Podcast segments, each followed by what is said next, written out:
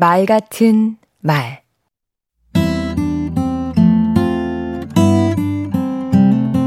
안녕하세요.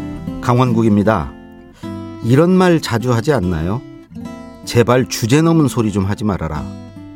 무엇이 주제 넘은 소리일까요? 저는 주제 넘은 소리를 세 가지로 해석합니다. 첫째, 지나치게 참견하지 말라는 겁니다.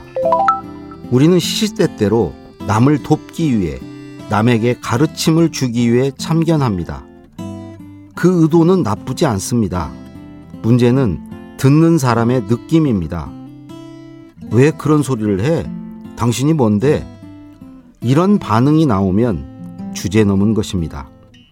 참견할 자격이 따로 있진 않지만 정도껏 참견하는 것. 그것이 주제 넘지 않는 첫 번째 요령입니다. 주제 넘은 소리에 대한 제 두 번째 해석은 분위기를 맞춰라입니다. 말해야 할 때 말하고 침묵해야 할 때 조용히 있는 것, 또 상황에 맞는 말을 하는 것, 이게 주제 넘지 않는 것입니다. 세 번째가 가장 중요한데요. 바로 주제에 맞고 주제가 있는 말을 해야 한다는 겁니다. 듣는 사람의 머릿속에 꼭 남기고 싶은 생각, 그 한마디를 전하기 위해 말해야 합니다. 그렇다면 내 말의 주제는 어디에서 찾을 것인가? 저는 두 군데에서 찾습니다. 그 하나는 내가 지금 말하는 이유나 목적입니다.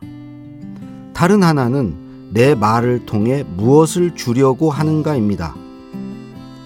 주제가 분명하면 말이 핵심으로 직행합니다.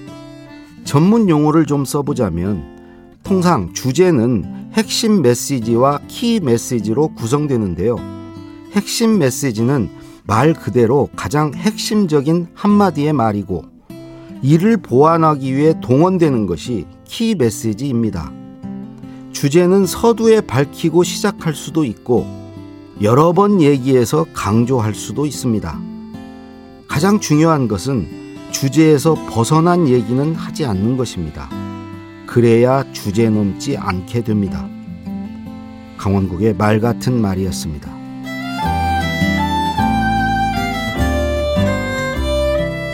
오늘의 주제 말에서도 일에서도 삶에서도 주제 파악이 기본입니다.